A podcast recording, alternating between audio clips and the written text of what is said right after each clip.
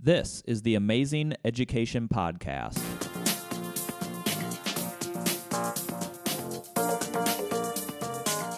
Powered by the Ames Community School District, I'm your host, Eric Smith. On today's episode, we are joined by Aaron Miller, Director of Teaching and Learning for Ames Schools. We're going to have an amazing conversation about the curriculum review process, how the pandemic has interrupted learning in the classroom, and how to keep equity at the center of decision making. Aaron Miller, thank you for being on this episode of the Amazing Education Podcast. How are you today? I'm great. Thanks for having me. I'm excited to be here. We are, what, two weeks from school? Less? Less we, than two we weeks? We are. We are. Oh, where does the summer go? Uh, well, first, I want to say congratulations. You are not new to Ames, but you are new to being the director of teaching and learning for our school district. How is it feeling?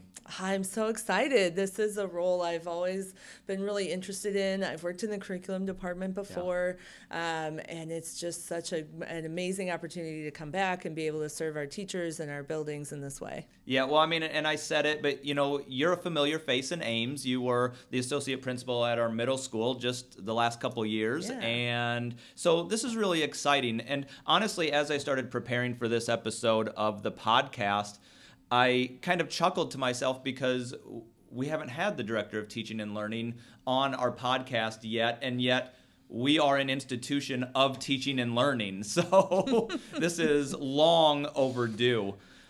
So what happens out of your office? What, That- like what do you do on like how are you preparing for this school year and then what can we expect as we move into the school year? Yeah, that's a great question. Really, the primary role of the Office of Teaching and Learning is to support teachers as they do amazing things with our students.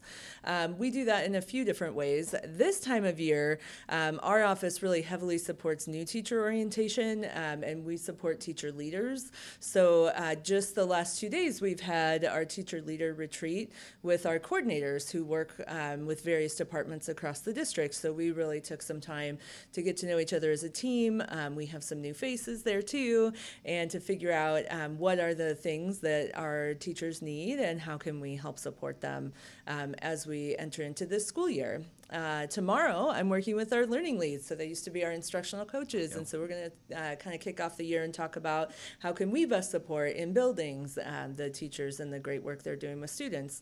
Um, and then next week we have new teacher orientation. So we have we're getting close to 50 new teachers who are going to join us, and we are really excited to Yeah. work with them. And then the mentor teachers, of course, are amazing. They come to new teacher orientation and they support um, and help our new teachers um, get ready to welcome the kids, Yeah. which is like you said, the week after that. So Oh. this is one of our busiest times of year. Yes. Um, of course, as we go, we have um, curriculum reviews. So um, Oh, we we're gonna get to that. Okay, yeah, we help different departments um, with different things. We um, help support um, different uh, together with Dr. Anthony Jones. We'll help support different um, student programming things. So like our um, ELP programs, our ALP programs, different our EL programs, different special. And I know I just threw a bunch of acronyms out there, so we can talk about those. Uh, We may have to dissect some of those and maybe that'll be a different podcast. Yeah, I don't yeah, know. we can talk about all of our programming. Um, and then we also support, like I kind of mentioned, the teacher leaders. So that is ongoing throughout the year as Yeah. well. Um, and we have some kind of exciting things going on Yeah. With those things. Um, we also do the assessments for the district. So we get to help um, with the data and assessments, and that drives a lot of our program reviews, especially around our curriculum reviews. Mm-hmm. Yeah. What's working, what's not serving our students well, um, and how can we make changes. And so we're probably what about a, a quarter of the way through the list of what your department does through all of that? I do. I do have quite a list. Yes, going on. uh, some of my um, friends who are not in the field of education, you know, they very innocently oftentimes ask, you know, it's like, well, what, like, what's happening like during the summer? Like, you know, do you get time off? Is it, you know, kind of slow? And I do say, yes, it is an opportunity to get some time off in a way because you know our buildings aren't open, but it is certainly not slow. Yeah, the, the ramp up to school is honestly probably one of the busiest times um, for us, at least in, in this district office. And then obviously, you know, we get the energy back into our buildings and. But this is a great opportunity to capitalize, you know, like you said, connecting um, with mentor teachers and new teachers. So maybe this is maybe this is an opportunity, a little sneak peek if we do have a new teacher starting next week uh, like I don't want to be a spoiler here, but like what can they expect? Like what's going to happen next week for our new teachers? Yeah, that's a great question. So we have three days um, for them, and it's kind of like a crash course in what does it mean to be a teacher in Ames. Yeah. Um, half of each day is actually spent in the buildings Oh, because good. we know what they want is Yeah. really to get ready for their kids. They have kids come in in, the, in a week, and Yeah. they maybe haven't set up their classroom yet, or they have a bunch of uh, maybe questions about, hey, what am I going to teach, or how am I going to teach it? Yeah. I will say our teachers do a great job of welcoming their new colleagues even over the summer. Like you Yeah. said, like, hey, here are some some pieces that we do, or, or come join our team meeting that we're having. So there's lots of that work that's probably already started. Um, but we know how important it is for them to connect with their mentors and have space in the Yeah. buildings and to work with their building principals. Um, in the morning, so the first day is a little bit more um, of like a hey, this is this is who we are, Dr. Mm-hmm. Vincent. Um, we'll welcome them. Actually, we do a bus tour so they get to Yeah. know our community and get out in the community. That's really cool. Yeah, and I think we'll be able to do it again. Last year, obviously, um, our COVID protocols were a little tighter, but Yeah. we'll wear masks and have the windows open on the bus. So we think we'll be able to do that. Um, and then we will have, um, you know, they get their computers, then they, they get to meet our human resources department. Yeah. Um, probably they'll get their picture taken. so all those things. And then the next couple days, we really talk about what does it mean to teach, um, to be a teacher in Ames from more of a teaching and learning perspective. Yeah. So what supports do you have? Um, what resources do you have in terms of curriculum? Um, what is it? What does technology in the district look like? Some um, new teachers or teachers from other districts may have more or less experience with Yeah. being one to one. So we talk about that a little bit. Um, but really, it's a time for them to understand what does it mean to live out the Ames School's purpose and priorities. Yeah. Well, that's really cool. I Yeah. I I love those days. I love coming in, just talking with everyone. I always see the summer and really the start of a new school year as an opportunity. Okay, we got a fresh start. I mean, and last year, as you know, I mean, you lived it, you were in the building. It was a challenging year for everyone um, in education, especially our teachers. And so, yes, you know, unfortunately, we are still living in the pandemic and we're continuing to talk about the coronavirus and mitigation steps. But in, in some other ways, we had to pause a lot of things, uh, particularly in the um, curriculum office and teaching and learning. And so, what are you looking forward to this year as maybe some of your big rocks that you want to try to start moving again? Yeah, so I was, a, as you said, a middle school principal. So I was lucky enough to be involved in some of the curriculum reviews that we started in the 2019 Yeah. 2020 school Oh. year um, that were paused because of COVID. And then um, because the teachers were um, so um, involved, and it was a lot of heavy lifting Yeah. to try to teach students online um, exclusively, and then even heavier when we were trying to teach in the hybrid model Yeah. where students were online and in the in the building. And so um, I thought that the previous director of teaching and learning did a nice job saying, you know what, we're going to take this off your plate. We're going to pause these. We needed to. Yeah, absolutely. Reviews. And so um, I'm in a um, lucky enough position where we're going to be able to pick those back up again. Okay. Um, so the ones that I were involved with was we did a 612 literacy review. Um, maybe some folks remember we had done, uh, it sounds like a few different K5 reviews, including like a reading units of study adoption Yeah. um, um, when I wasn't in the office. Um, and now we're going to be able to pick up the, the 612 side of literacy review. So Okay. I'm excited about that. We had a K 12 social studies review that we had just started. Um, and so we're going to be able to pick up that and finish that as well. And as you may know, the state adopted new standards a few years ago, and we're um, working on what does that mean to implement them. Yeah.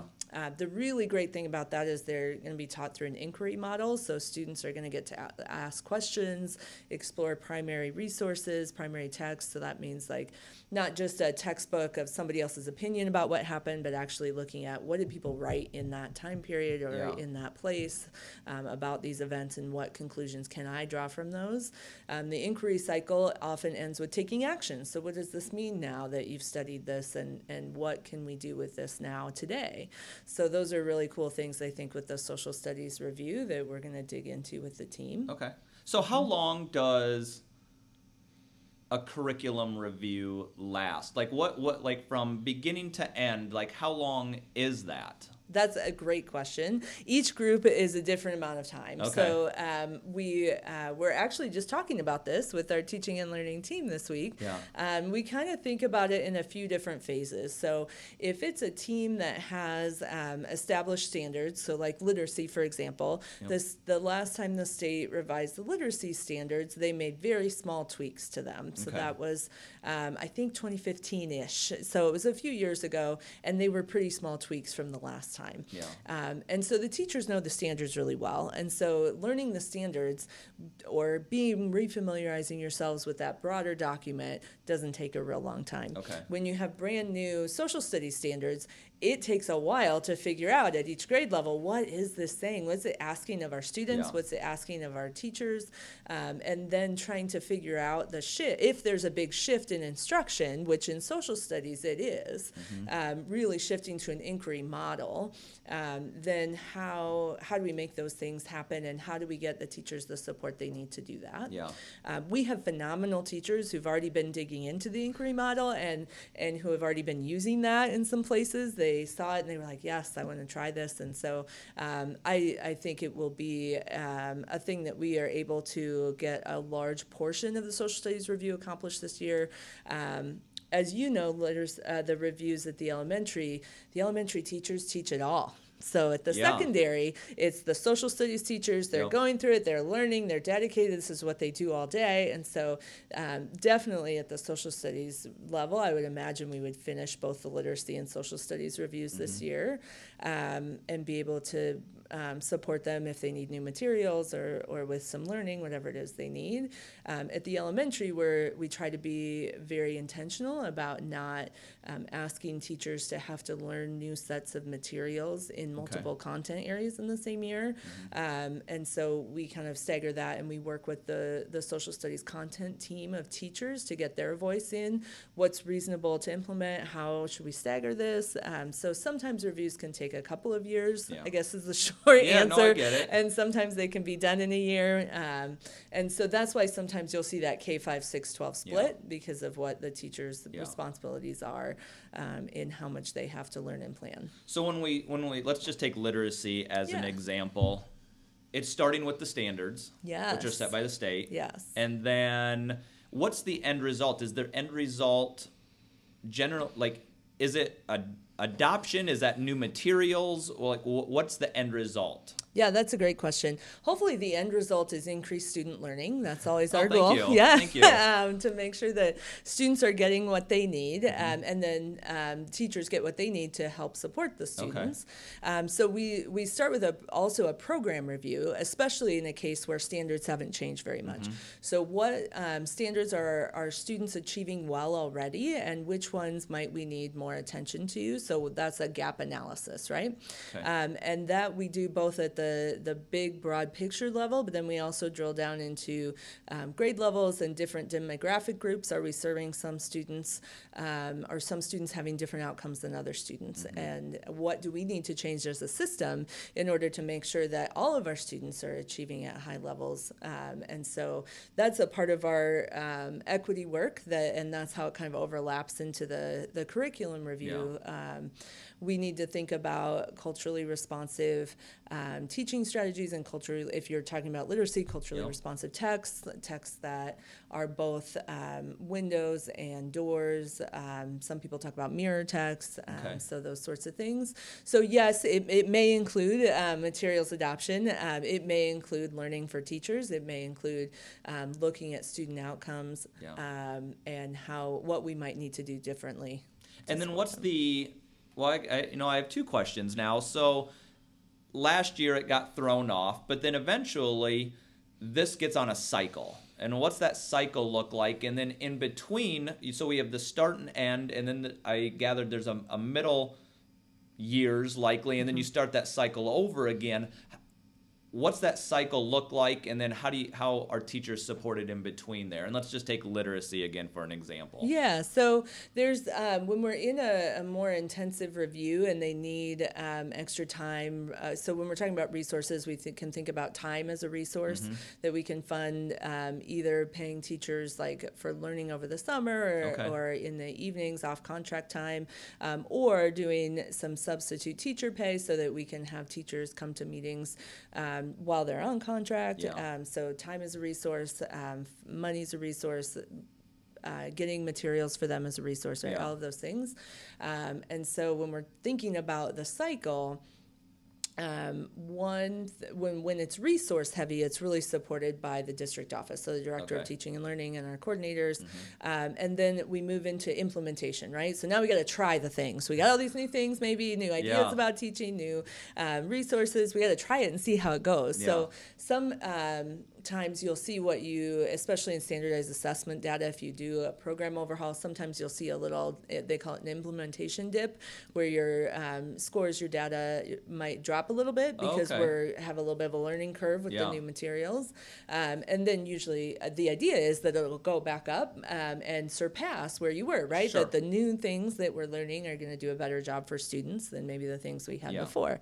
So it's really important to watch the data, right? Because if it doesn't, uh, um, if it can, if it if it doesn't serve our students better than what we had before, the question is why, um, and do we need to make changes? Right? We don't want to say, uh, we're so tight to like i think sometimes people think about curriculum in seven year cycles right mm-hmm. or some number that works um, but if things aren't going well and and things are really not going well you don't want to wait seven years to say Correct. oh i'm sorry i know that nope. things aren't going well in literacy but we got to wait seven years because that's what it says on the paper so yeah. i think the cycle is a little fluid and then you have interruptions right um, so covid was an interruption to the cycle um, sometimes the state releases new standards unexpectedly and so then you have an interruption and so you're okay. like, well, social studies, we were doing pretty well, everything was going pretty well, but oh, we have these new standards, so we need to shift the cycle around. So the cycle is kind of fluid, yeah. depending on student need. Is my my dream is that that's our primary driver of when we review things, how and why. Yeah. Um, sometimes external factors like the state where pandemics affect when we review yep. things. Um, but generally, you can think about it um, as maybe a year or two of heavy um, district level work, and then you have a couple years where you're implementing, and then a couple years, if things are going well, where you're really focusing on refining um, as you gear up for the next layer of review. So each one of these feels like a really heavy lift to me. I'm guessing that's probably another reason why they're kind of on a, a yeah, cycle. Yeah. The, so really, uh, uh, some of it honestly does come down to money, right? Yeah. Um, you we don't have the ability as a system to sustain every teacher on the district um, in every content area to be able to to do that. And yeah. then also materials are expensive. Yeah. Um, and while we are very um, lucky, I think in Ames to have mm. uh, a good um, sense of fiscal responsibility yep. and we're able to buy some things, we still aren't going to be able to buy um, K 12 new materials every year for everybody. So Correct. there is some sense of staggering yeah. because of that. Too. Well, that's smart. I yeah. mean, it's smart as well. so I heard you say looking at data mm-hmm. a number of times in the last couple of minutes. What does that what does that mean? And I'm going to encourage you to look beyond some acronyms. Like what, what does that mean for like our parents? Like what data are we are we going to look at yeah. um, over the next not just this next year but you know you want to see multi-year data sets. And so what are some of those that we're going to be looking at yeah, that's a good question. So some of it is standardized assessments, which is okay. what I'm assuming you meant with the acronyms. Yeah, I mean, listen, there are so, so many in education. Yeah, yeah, yeah. So annual, every year the state requires us to do an assessment. Yeah. They now call it ISASP, mm-hmm. so the Iowa Assessment of Student Progress, and um, that is something that is supposed to be aligned to the state standards, mm-hmm. and we can look at to say holistically, are students meeting the standards um, or not? And if they're not. Um, um, so we generally think in in um, terms of kind of if it's working for um, 80% or more, then we we probably maybe need to make some tweaks, but we don't need a whole overhaul. If Sure. it's under 80%, we're starting to think about, um, gosh, this isn't feasible to, Yeah. to just make small tweaks. We need to make some big changes.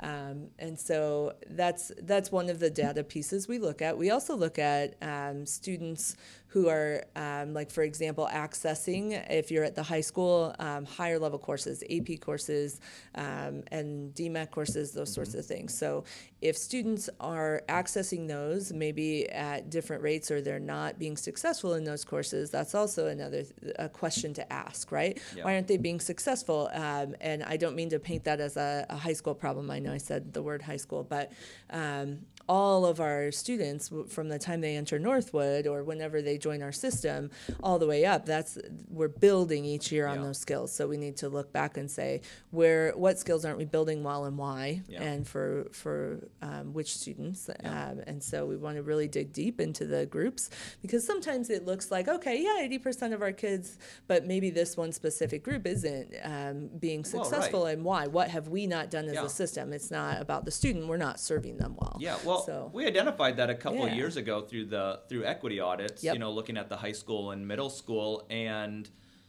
I appreciate you bringing it up because you know we could look at this the state assessment as one piece of data, but that does not paint the entire picture Mm-hmm. Right. of what's happening in a district. Right. And access to course is another one, but that's a very um, system and structural one that we literally have hundred percent um, responsibility for. Yeah, You know, and Yep. so that's that's um Mm-hmm. that's interesting that you bring Yeah. that up. Well, then how beyond like that example, how does equity play a role in curriculum?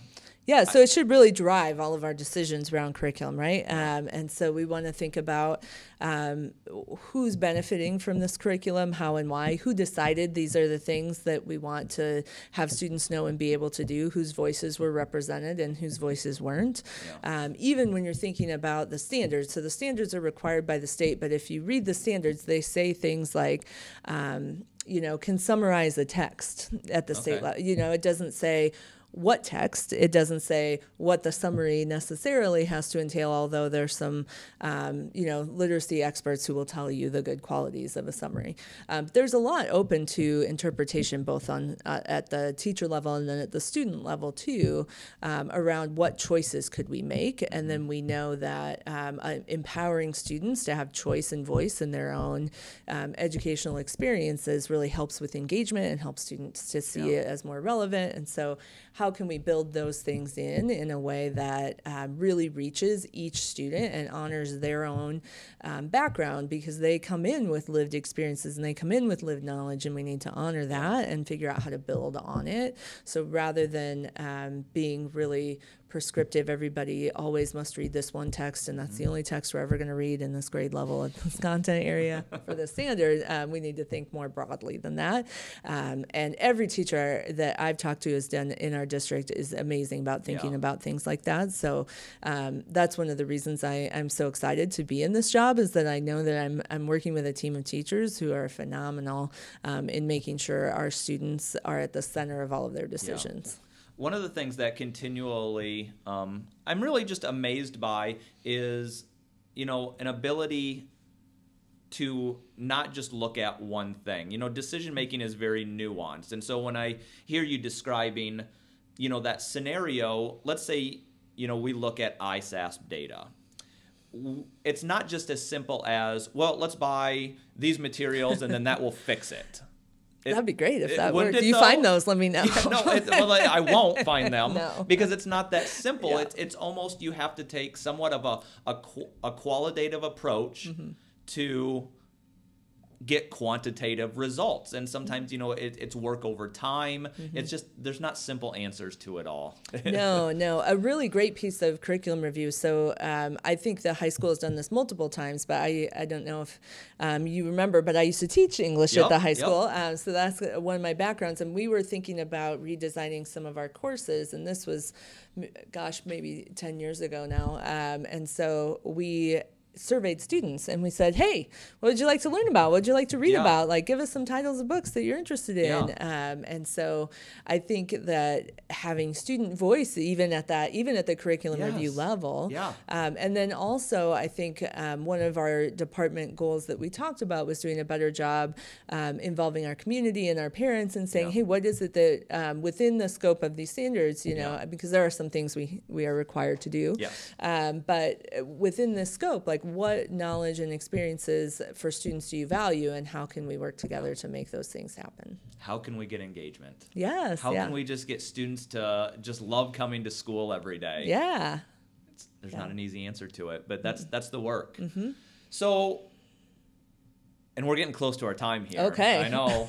talk to me about uh, universal tier because I've heard you talk about it before and how that is and needs to be a focus for us moving into this year. You know, we have to rebound from the pandemic a little bit. So, what is universal tier? Yeah, so if we're thinking about a multi-tiered system of supports, Yep. so um, that's uh, the MTSS. You might hear that acronym around, and so it just talks about you know what are all students um, experiencing in our schools. So that's what we call tier one, what everybody experiences. Um, and then if you think about it as a diamond, right? So the middle part of the diamond is tier one. This is what everybody's getting.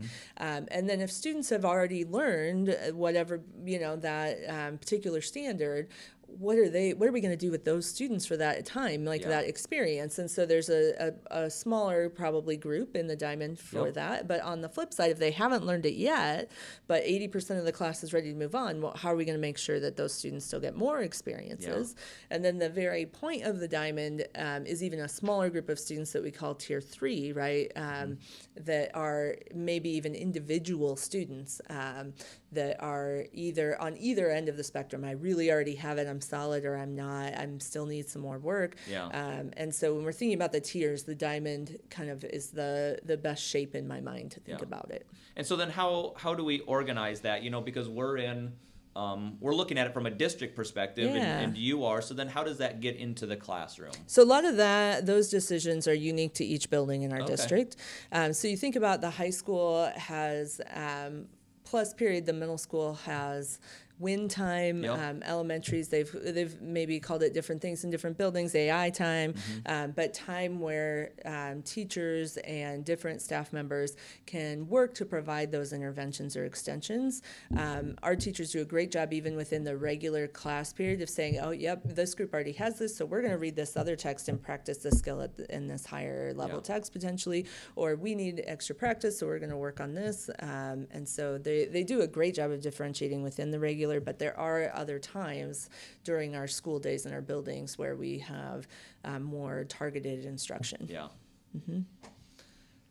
Well, Aaron Miller, I want to thank you. I'm, I'm glad I was able to pull you out of maybe a, a meeting or two to be Yeah. able to do this. I know this is an incredibly busy time for you and your team and, and your office in teaching and learning. And so I just wanted to thank you for, for coming on. We could almost take any one of these topics that we hit on today and and make them bigger in a different podcast episode. And maybe we'll do that. Yeah, I'd Um, love to come back. but I, I really appreciate you giving us, you know, sort of a heads up on, on what we're going to be able to look at over this next year when it comes to teaching and learning in our district. Absolutely.